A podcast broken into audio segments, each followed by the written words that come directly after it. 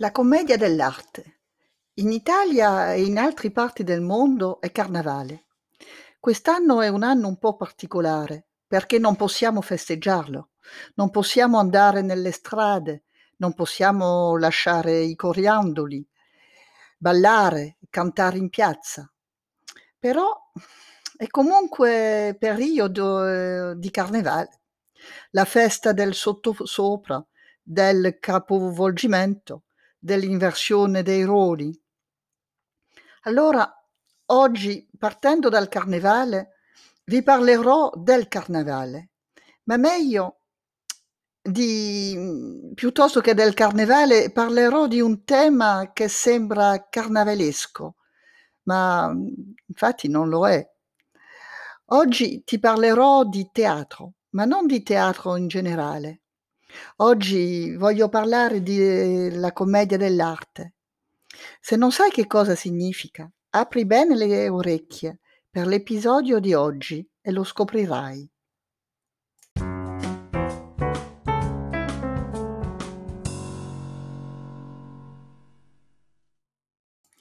Hai presente personaggi come Arlecchino o Pulcinella? Oggi le chiameremo maschere di carnevale. Arlecchino è un personaggio vestito di, di tutti i colori. È un servo, è molto povero e anche molto furbo. Il suo vestito è fatto da toppe, cioè pezzi di stoffa di tutti i colori. Per questo è di solito un costume molto usato a carnevale, perché è allegro, colorato, variopinto e vivace. In realtà Arlecchino ha tutti questi colori addosso perché è molto povero e per questo il suo vestito è fatto da pezzi di altri vestiti cuciti insieme. Pulcinella invece è un personaggio vestito tutto di bianco, con una maschera nera a metà faccia e un cappello. È un personaggio napoletano. È pigro, ironico, e chiacchierone. ha sempre fame e farebbe di tutto per un buon piatto di maccheroni.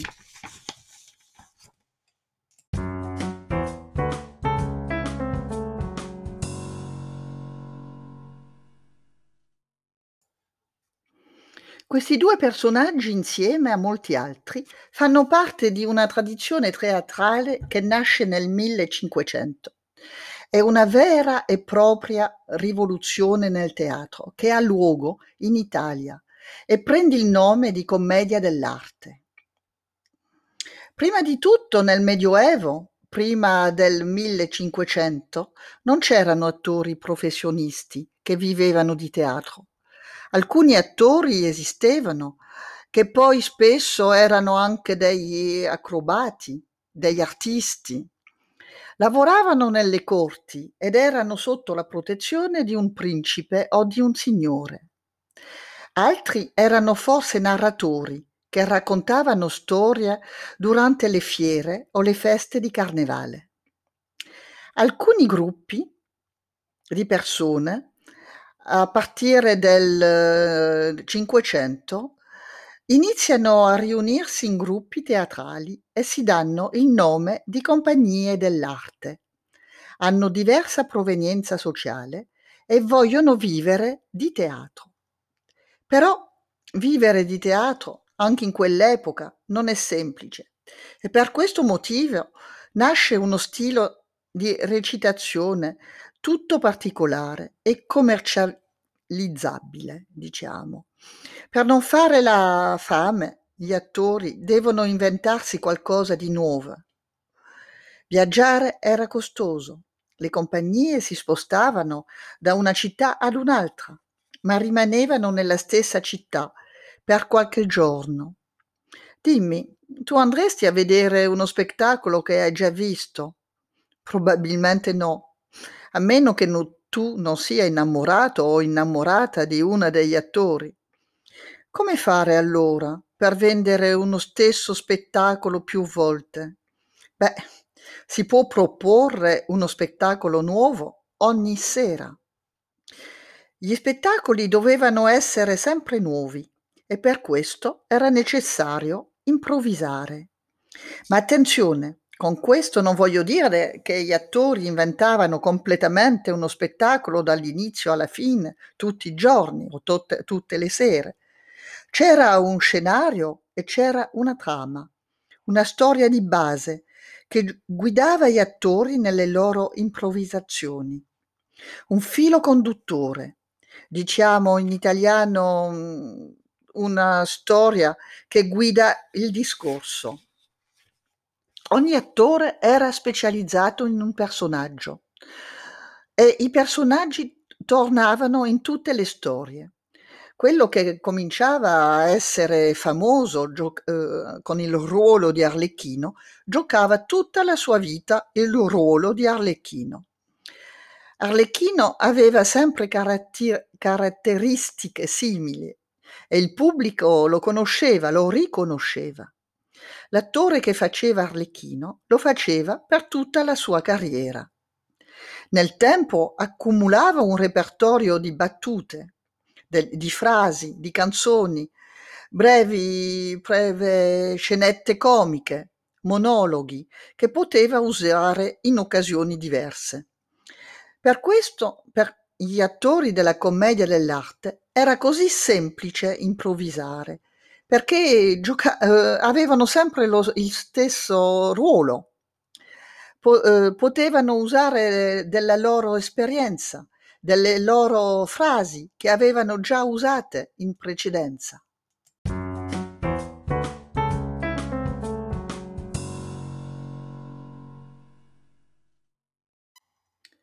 Ogni personaggio aveva un costume, un dialetto, un'età e una condizione sociale.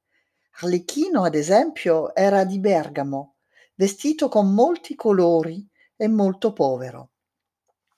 C'erano sempre dei tipi fissi, gli innamorati, l'anziano, l'avaro, una serva furba, un servo un po' sciocco. La parola avaro significa una persona molto attaccata ai suoi soldi. Il termine sciocco, invece, indica una persona un po' stupida.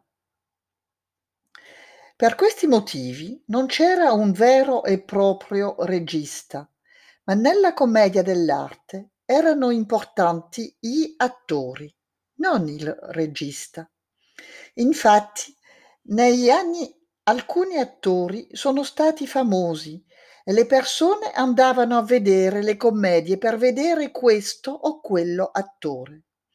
Un po' come facciamo oggi che guardiamo un film solo perché c'è il nostro attore preferito. Due cose ancora interessanti sulla commedia dell'arte. Prima di tutto, gli spettacoli non erano più una cosa esclusiva dell'aristocrazia, dei più ricchi. Anche le persone meno ricche potevano comprare il biglietto e assistere agli spettacoli. Poi per la prima volta le donne potevano recitare in modo professionale. In passato anche i ruoli femminili erano interpretati da attori uomini. Nella commedia dell'arte le donne possono recitare. Forse una delle maschere femminili, la più famosa, è quella di Colombina. Spesso nelle storie Colombina è moglie o fidanzata di Arlecchino. È molto furba e anche lei lavora come serva.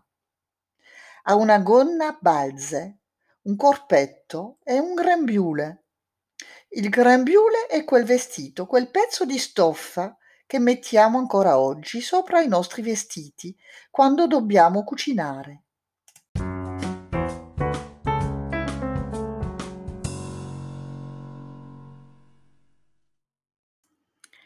Difatti, la commedia dell'arte, molto, molto famosa in Italia, lo era anche in tutta la, l'Europa.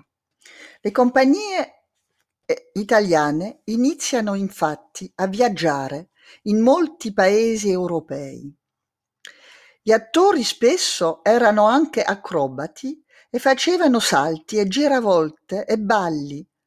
Inoltre, spesso i contenuti toccavano temi sessuali. È proprio per questo che la Chiesa era ostile a questi spettacoli, non li approvava. Per il pubblico invece avevano un grande successo. La commedia dell'arte vive fino al Settecento, poi le cose cambiano. La società si trasforma, il gioco delle maschere e dei personaggi sempre uguali inizia ad essere ripetitivo per il pubblico. Alcuni registi del Settecento prendono i temi di questo spettacolo e li riformano, li cambiano. Tra tutti, molto famoso è il drammaturgo Carlo Goldoni, che nasce a Venezia nel 1707. Goldoni inizia a scrivere le commedie, crea personaggi, personaggi unici e con caratteristiche ripetute, non più stilizzati come era stato fino a quel momento. Crea un teatro più profondo, più realistico. All'inizio gli attori non sono contenti perché sono abituati a improvvisare e lo stile di Goldoni è diverso e li for- forza a um, imparare, a imparare eh, la, la, sceneggiatura, a imparare a non essere più eh, spontanei. Dunque non erano molto contenti.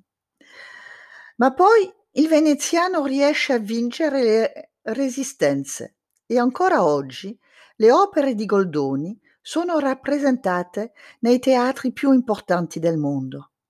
Ma questa è un'altra storia che vi racconterò. Concludo oggi con una filastrocca di Gianni Rodari, che parla proprio di alcuni personaggi della commedia dell'arte.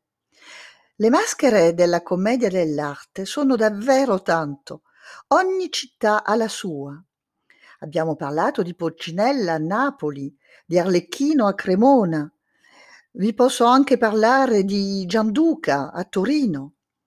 Hanno tutte queste maschere, tutti questi personaggi hanno accenti e vestiti diversi e sono proprio uno spettacolo per gli occhi. Se vuoi fare una ricerca e trovare la tua preferita e quella che più ti sta simpatica, guarda su internet. Ecco la filastrocca che si intitola